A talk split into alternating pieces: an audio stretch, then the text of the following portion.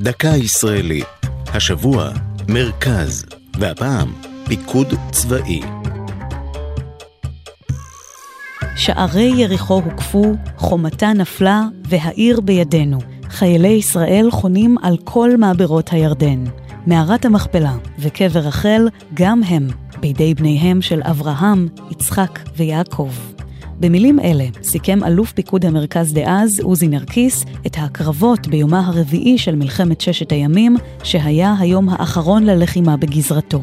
הפיקוד החולש כיום על שליש משטח ישראל הוקם שבועות ספורים לאחר קום המדינה, לאור התפיסה כי נדרש גוף פיקודי מרחבי על אזור מרכז הארץ וחלקים מהחזית הירדנית.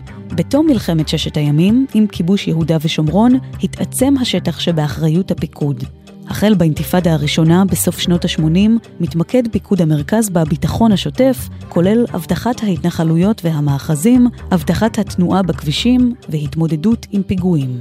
מפקדו הנוכחי הוא האלוף יהודה פוקס. לפיקוד בסיס אימונים, שבו מתאמנים הכוחות שבתעסוקה מבצעית בגזרת יהודה ושומרון והבקעה. מפקדת פיקוד המרכז, מצודת נחמיה, שוכנת בצפון ירושלים, והיא נושאת את שמו של האלוף נחמיה תמרי, אלוף הפיקוד שנהרג במקום בהתרסקות מסוק בליל ערפל בשנת 94. זו הייתה דקה ישראלית על מרכז ופיקוד צבאי. כתבה אביב פוגל, ייעוץ הדוקטור יגיל הנקין, הגישה מרים בלוך.